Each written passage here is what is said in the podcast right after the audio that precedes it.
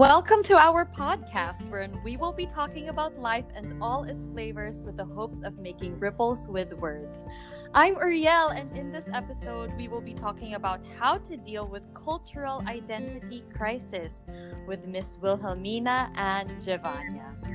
Hi, Anne. Hi, Uriel. Hi, Thank you how so are much you? for having me. I'm good. I'm so happy to be here. Thank you for joining us. Mhm. Really looking forward to having this conversation with you. Mhm. Um, this is my first time um, that I'll be speaking about this experience. So I'm a little nervous, but I'm super excited to share my story with you guys. Well, I'm excited too, actually, to Mhm. hear everything you have to say. And I'm sure the listeners are also looking forward to whatever it is you have to share. So Mhm. let's get to it. Um, Okay.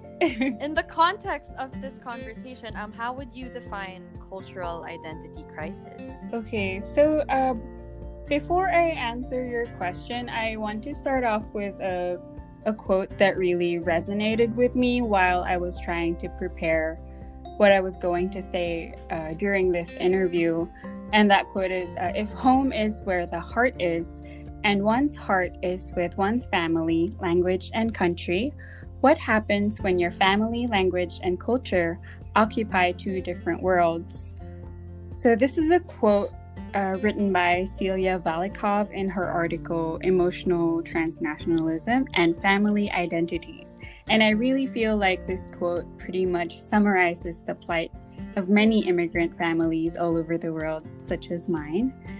So, uh, just to give the uh, listeners a bit of background, I guess I'll start from the beginning. Is that okay? Yeah, yeah, yeah. Go ahead. Yeah. So uh, my dad got offered um, by his company to move to Australia uh, in 2007. So that was when we left the Philippines. Um, he actually refused the offer uh, and, and said that he couldn't go unless he was able to bring his entire family with him. And so his boss at the time was really kind and allowed for that to happen. And after months of organizing our documents, it was such a long process. I can still remember it. Um, having to take uh, health tests, lining up at a lot of queues, uh, doing a lot of waiting. Um, eventually, uh, since uh, Australia's immigration laws weren't as strict back then, we were all granted permanent resident visas before we even left the Philippines. So, uh, and then after two years of living in Australia, we we got our citizenships, and that's so unheard of nowadays, uh, given the changes in the state of affairs in Australia um, over the past decade or so. So our family was really lucky to have been given that opportunity.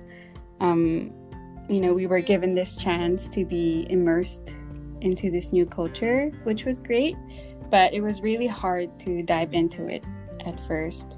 So to uh, to define cultural identity crisis, I think to me it means uh, suffering both emotionally and psychologically for a period of time uh, due to the effects of crossing international borders, uh, leaving connections in one's home country, and settling into a new country or a new world per se. Um, I think all of these uh, circumstances combined can leave uh, individuals finding an imbalance in their cultural identity, especially for um, adolescents or children who hadn't quite hit the age of maturity yet while they were still living in their home countries. Like myself, I was only 12, yes.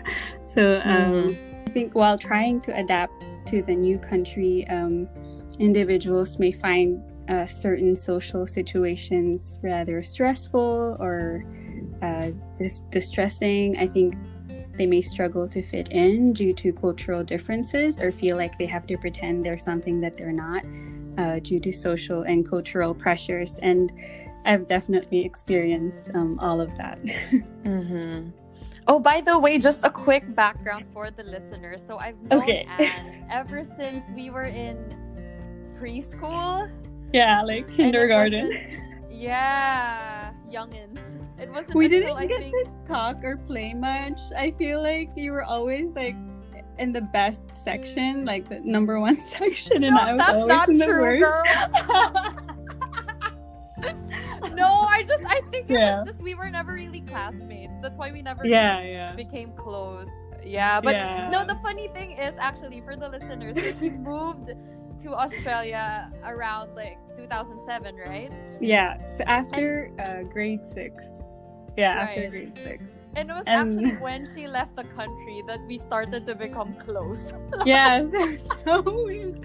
But I was so happy that we were able to like come home to visit the Philippines, and that's when we started hanging out. You know, through uh, mutual friends. Yeah, it was. It was Yeah. really nice. Thank you for taking me around back then. Yeah, and hopefully we can do it again soon when all this is over. Um, going back, so um, can Mhm. you share um some of the challenges or issues that you faced?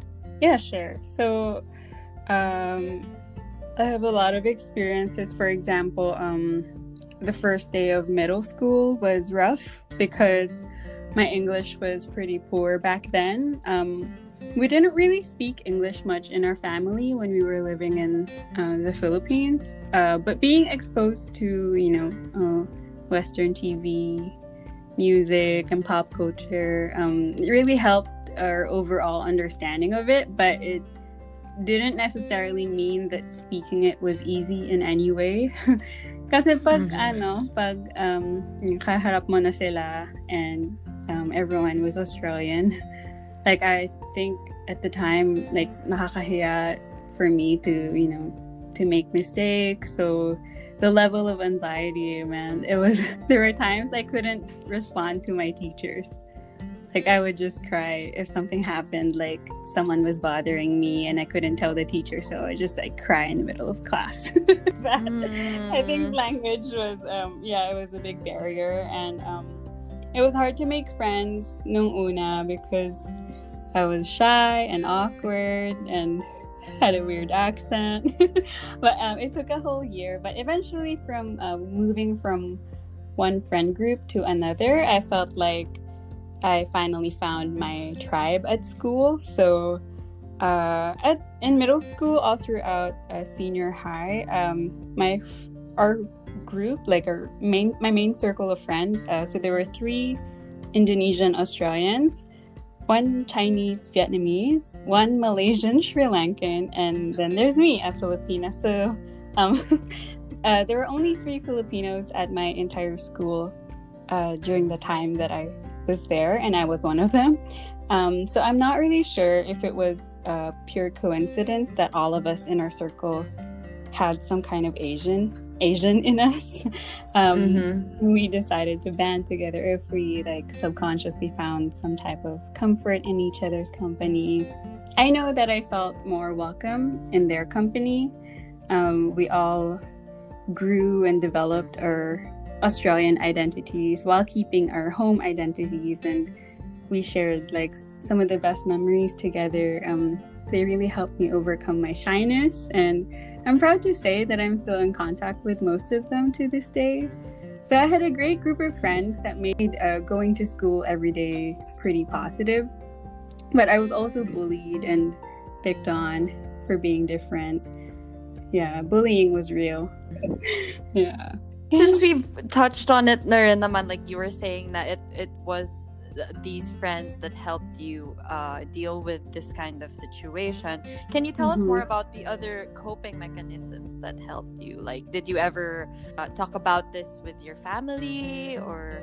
Um, not really. Um, even when I was getting bullied, um, you know, like there were a couple of students that didn't even know where the Philippines was, or I got picked on for not knowing what certain Australian words, Australian terms meant. Um, I got ostracized for having strict parents. Um, there was like a big culture gap, and I I don't think my parents ever really asked me like if there was anything wrong going on at school and I didn't really feel inclined to tell them like I think I always just wanted to show them that I felt lucky that we live here now like our lives are different now I I did I didn't open up to my siblings about it either. mm-hmm. But um, I think it was uh, my time in university that was when I began to realize that um, I needed to stop, you know, trying hard to be one of them. Like I couldn't force that. Um, so I just had to start accepting some things for what they were.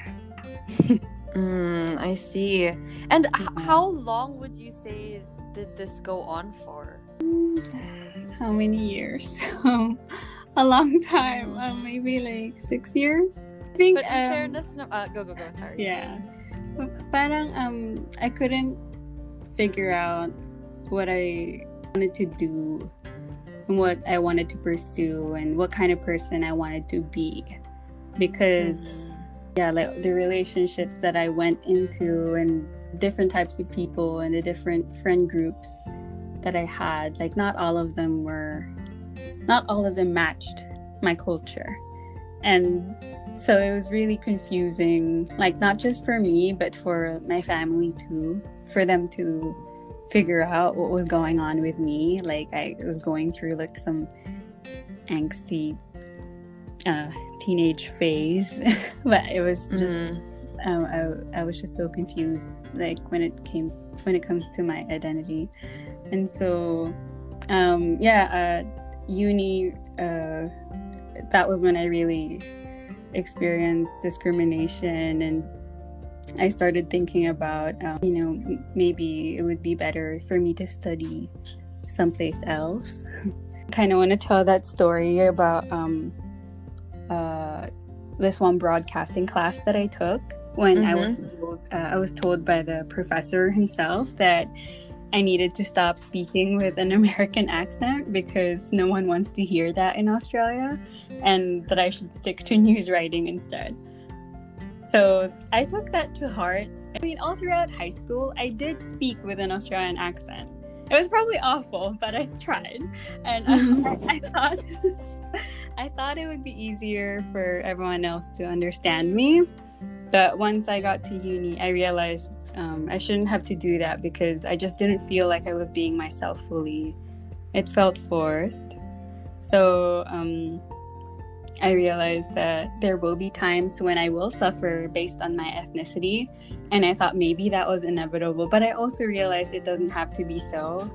Um, so I decided, you know, maybe if I study in America, um, maybe I'd be more accepted there. It's sad when I say it like mm. that, but it, but it was, it was an exciting time for me too. Um, I began to really discover parts of myself that I felt like I didn't embrace as much before then. Um, I studied in California, and just as I'd envisioned, my uni life there was so much more fulfilling. I was constantly inspired. I wrote a lot, and um, some of my articles got published. Like, I felt like I was being seen finally mm. and recognized for my efforts, and I was way more sociable. I really felt like I was growing more comfortable in my own skin and the connections that I made while I was studying there, they were they were um, detrimental to my mental and emotional state. You know, living all the way over there alone and away from my family for the first time. Mm, it was a time of transformation for me.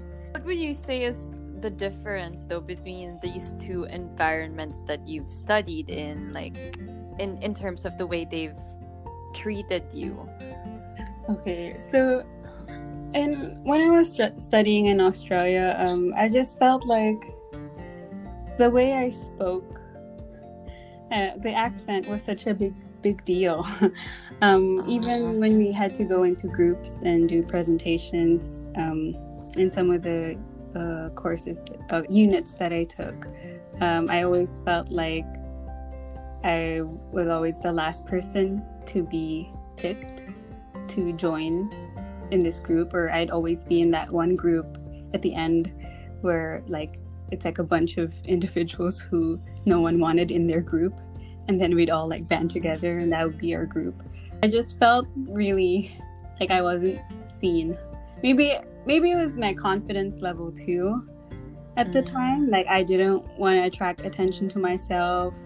I wasn't exactly participating in class. Like I guess I just wasn't ready to put myself out there. And so I think I really needed that experience, you know, pushing myself to move someplace else and really push myself out of my comfort zone so I could, you know, um, have more confidence in myself and just be able to talk with people from all uh, different backgrounds and yeah, just shine. Good for you. so I was I was gonna ask like since we've touched on it na nga, like you said you being in the in the states was like the turning point for you right or it was a it was a moment of growth and transformation Mhm. so but can you elaborate more on like what made you finally decide to take those steps to kind of like turn the situation around Okay, so um, I think co- community matters a lot, and um, we were really blessed that uh, we had such a big uh, Filipino community that surrounded uh, my family and I in Perth. Um, uh, being a part of that community really made an impact in terms of us never feeling like we had to face cultural challenges on our own. So, um, meeting other families, um, us becoming family friends and growing up with them, you know, when you get like extended brothers and sisters, um, it was such a great experience and a really powerful vehicle for for our entire family to you know stay resilient.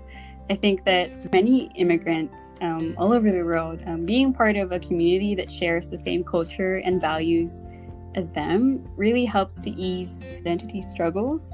Like I still remember attending the uh, events, like assemblies and parties, and they were so much fun. Like we were community, we were welcome to non-Filipinos as well, but almost everyone was Filipino.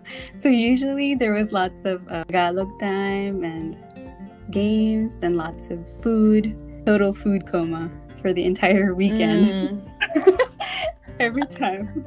Like every time we got home from those parties, like parang kakauwi lang from fiesta or you know, sobrang sobrang busog. well it's it's not a filipino gathering if you're not busog at the end and then there's like yung parang take home. There's like Tupperware and you can take food home. yeah yeah It's so funny. And so um, yeah, but it was really fun and there's like lots of learning to do kasi magkakasing edad yung um, mga anak. like, and so Mm. all of us, you know, we were going through the same things. And we were all learning how to adapt into the Australian culture while still upholding our Filipino values. And I really feel like for us, um, by attending that community, uh, was really great support. It was such a great way for us to honor and uplift ourselves and embrace our hyphen uh, cultural identities despite messaging from the outside world. So it was a time of personal growth um, for all of us. Nice. Oh, that's so good to hear. I'm so happy that you shared that. One of the things that I got from what you said is also Mhm. community. It's what gave you that sense of of belongingness, right? And Yes, like having right. people to be able to relate to and identify with. Yeah. But Mm. Parang hindi lang ako yung ones to come out of their shell. Or it was a lot of us that were really struggling to figure out who we were Mhm. and what kind of individuals we want to be. And so it was just great to know that we were all supported because immigrant children, it can be really confusing. Um, you get lost during the transition. And so you're always trying to figure out how to fit in and you're always discerning um, which identity to bring forward. Um, it's hard, but it gets better. But I I really think that going through cultural identity crisis is one of the big reasons why I'm so sure of who I am today. Beautifully said. Thank you. Yeah, but um, Australia is not that bad though. I feel like I'm painting it as like this country that discriminated against against this 13 year old Filipino girl. It's not like that. I think it was really just given the fact that I was so young and I wasn't able to mature yet, you know, before we left. And so I'm still growing. Well, I think that's what made what made it really hard for me at the time.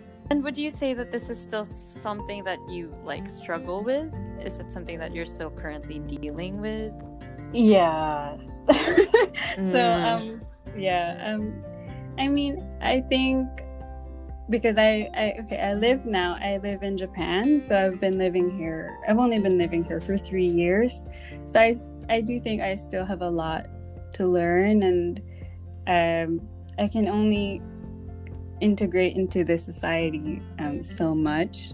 It does make me feel grateful having lived in Australia though. Um, when I moved here to Japan, I realized that, oh, like Australia was actually so diverse and you know they really valued multiculturalism because here in japan i'm still kind of behind when it comes to that like only i think only like 4% of the population are foreigners so it's it's still kind of hard to always be sticking out. But um, now that I live here, I realize that growing up in Australia as a Filipino did really shape the way that I am and the way that I that I think. And yeah, I'm still uh, I'm not struggling as much now. Now that I'm you know much older and like I'm really firm about the kind of person that I am. So it's not as difficult as it was when I moved to Australia. I see. Yeah. So, for the listeners, Anne is currently residing in Japan, where she works as an English teacher, and mm-hmm. she's she's been there for about three years now. Mm-hmm. You yes. mentioned right. So, mm-hmm. can you tell us a bit about how? So, we said right now you're in Japan. So, Mhm. aren't you kind of like juggling three different cultures now? Yes, that's So, how exactly do what's you- going on. How are you able to like find the balance? Or Um, I think for me, I always try to see it as uh, each identity that, that I have, uh, Mhm. each one that I that that's there uh, has like a positive light to it. Like, um, I can bring I can bring one side out uh, when it's necessary to do so, or like when it's the perfect place to do so. So while I'm teaching, of course, I want to be as Australian as possible, and um, and then with my Filipino students, like I, that's when I really try to bring out the Filipino in me, or uh, when I go to you know when I go downtown and meet other Filipinos, that's when I'm like, oh, um, I'm super Filipino. Like, I Mm. really bring it out. Yeah, um, it's a lot of juggling. But I think when I meet foreigners, you know, like from America or any other part of the world, always make sure to say that I'm not just Filipino or I'm not just Australian. Like, I'm both. I'm Filipino Australian. I It's- see. It's it's, Mhm. it's key to them understanding who I am, and it's kind of hard to for them to get to know me without me mentioning that as well. Like I get a lot of people who are just confused, like they they can't tell where I'm from. A lot of people assume that I'm from America because of my accent, and that's not. No, that's not me. so yeah. So can you tell Mhm. us a bit about like currently how are you able to um, maybe help or encourage other people? I'm sure there are other people then who are also dealing with this kind of crisis. Yeah, yeah, that's right. So, um, I teach at um, public junior high school. So I teach 13 to 15 year olds, and um, I have about 600 students altogether. But a lot of them are Filipino and Brazilian. So with the Brazilian students, I can't really like relate to them as much, but I do know that they are going through uh, like a cultural identity crisis as well because it's really hard for them to be learning at the same pace as the Japanese students. But um, it's honestly been um, pretty difficult for me to help uh, my half or full Filipino students consistently as well because I don't always get the chance to speak with them, but I really want to give them um, the opportunity to reflect on their identity as both Japanese and Filipino children. I think many of them face a lot of difficulties, like language is a big one. Um, many Japanese Filipino children um, struggle with writing and even reading the kanji. Um, it's really tough because here in Japan there are three uh, three modes of writing, so it's hard, you know, for them, especially if they've just moved here. Like if you're already like 11 and then you move to a country and then you have to learn how to write all over again and go to school while everyone else can already write like it it's so challenging for them. And so um, um, i really want to uh, help them overcome like cultural issues family issues and you know whatever identity crisis they're facing as well because it's really hard at that age i can only imagine for them not to carry all that burden to school every day so I try to give them support whenever I can.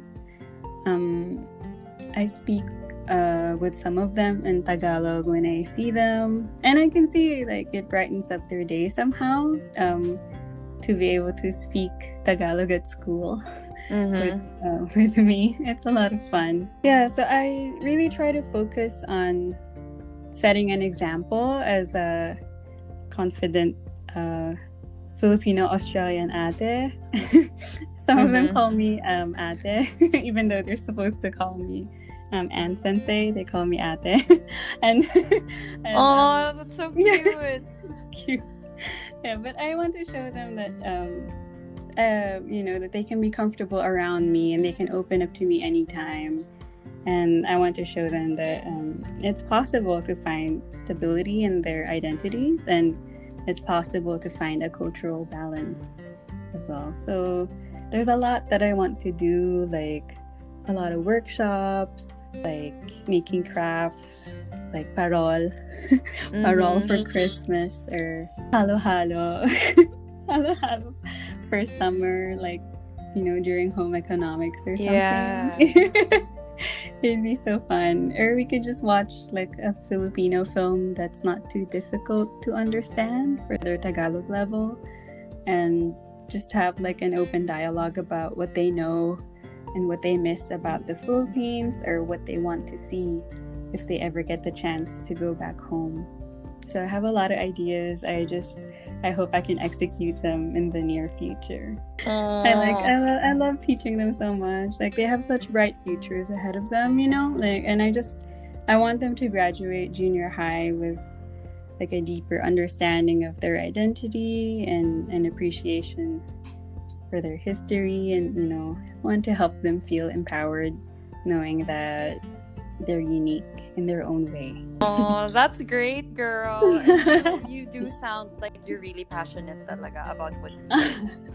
In general, I, and I don't just mean about like our topic. I mean like even as a teacher, like towards mm. these kids. So yeah, it's kind of crazy. I, I didn't really want to be a teacher. I just kind of landed here. I just wanted to try it, but I didn't realize that I would I love it so much. I still have a long way to go though. Like I still want to, you know, be better.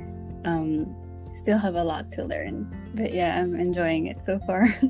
Good for you. Thank you. There also been like a community established there. Mm-hmm. There are a lot of uh, Filipinos uh, here because uh, I live in Nagoya and uh, there there are a lot of Filipinos here, but um, I haven't really joined uh, a particular one. I found some, but they were uh, like a like religious, and I forgot iglesia or iglesia. Yeah, mm, and um, iglesia. I, yeah, yeah. I think I've never really been in an iglesia church, so um, yeah, I, I didn't go in, but I know that there are established communities here um, I do want to venture out one day and try to see what's going on. I see. Good to mm-hmm. know. so, um, in terms of like steps that you are taking in, towards helping your students and these kids, so it's more of like you doing your own thing in your own little way. Or has it ever happened? Apparently, would come to you for for advice or like to ask for help directly in terms of mm-hmm. you know experiencing a cultural identity crisis mm-hmm. um, it's been a bit of both um, it, and it really depends on uh, their level of comfort towards me um, for the students who aren't as comfortable with me yet um, i try not to push down like any ideas on them like oh like you should be speak tagalog or you should you know you should be hanging out with the other filipino kids more often. Like i don't want to be pushing that on them but there have been moments where uh, the students themselves have come up to me and started uh, telling me like some of the things that have been going on in their families that's kind of bothering them or it's making it hard for them to focus at school. And it's been tough hearing it because i'm not like a trained counselor or a school psychologist. And so, like, sometimes I don't want to give them any advice where where and I know that like maybe it's not the best. Like sometimes I just want to be there to listen, you know, just let it out. Like maybe there's no one else that they can talk to at home, so that, so they're telling me at school, and it's it's nice to know that I can do that for them, even just that tiny bit of help. and what would you say naman is uh, the biggest challenge? Pwede mo naman isagot na in terms of your personal journey or you can answer in the context then of your students but um, mm. what would you say is the biggest challenge in terms of embracing the the Filipino heritage their Filipino heritage I think um, for me it was hard to embrace it because um, I felt like I was being ostracized for not being Australian enough. And so there was a time when I was much younger where I would, you know, like kind of bring out the Australian side more and be trying to hide the Filipino side more. Like, and it's not something that I'm proud of, but it did happen. And I realized how petty that was. and and i can understand i, I can kind of see that happening with my japanese students too like maybe they're too shy to say that they're filipino. And there are some students who are like that who don't want to identify as filipino even though their last name or you know like their appearance is very filipino. They just don't want to say like and i think it's conditioning too like maybe their parents um, tell them you know, like we have to be Japanese from now on, or we have to assimilate. So there's a lot of uh, reasons why it's challenging. So yeah, but you know, like it's something that we can grow from, and you know, we can change the perspective a little and see it as an opportunity to better ourselves. Mm-hmm. And that's yeah. where you'd say coping mechanisms come in, right? Yung like mm-hmm. the sense of community, the sense of belongingness, and mm-hmm. you know, acknowledging exactly. that this is part of your identity. Yeah, totally. Nice, nice. Okay. what has changed? What would you say is the difference from the Anne that you were 2007 from the Anne that you are now? Okay, well, I've definitely become um a lot more confident and a lot more outspoken. And I'm just proud to say of who I truly am. Um, I fully embrace being both Filipino and and fully embrace having grown up in Australia and I don't really feel like there's a crisis in my head anymore even though I'm still immersing myself into the Japanese culture now. I think that's a totally separate thing. Um, I just, I'm really proud to say that I've learned a lot from my experience, and I know that a lot of people have gone through it as well. And I'm, I find solace in knowing that there are other people who are just like me who have come out of this and have turned this into something that inspires them to, you know, help other people um, face those difficulties as well. Oh, nice. I'm so proud of your growth, girl. Yeah. Thank you, Ariel. Thank you so much. You're so supportive.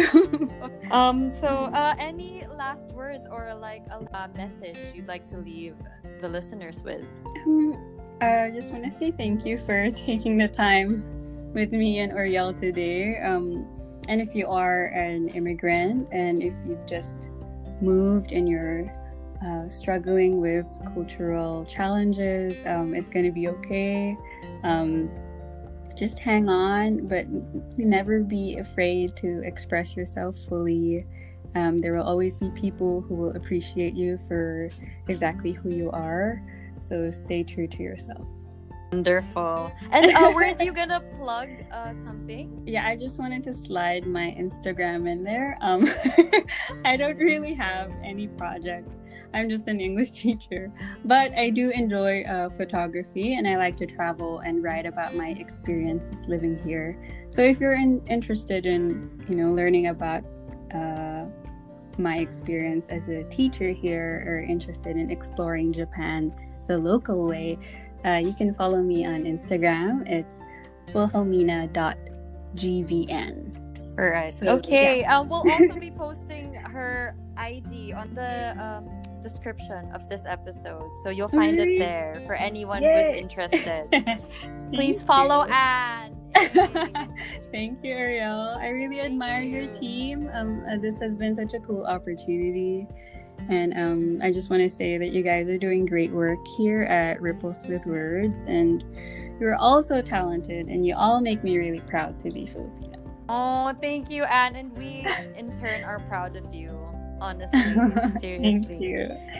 so thank you, and thank you for taking the time to be with us, and of course, your generosity to share your insights about this topic. Of course, we know this is also a very, you know, personal part of your journey. Mm-hmm. So thank That's you, it. thank you. No, thank you, thank you for being so patient with me. and that was Miss Wilhelmina and Giovanna on how to deal with cultural identity crisis. Thank you to our listeners. This has been Uriel and we hope that this episode inspires you to continue to make ripples with words. Bye. Bye, everyone. Bye, Anne. Bye. Thank you so much. Thank you.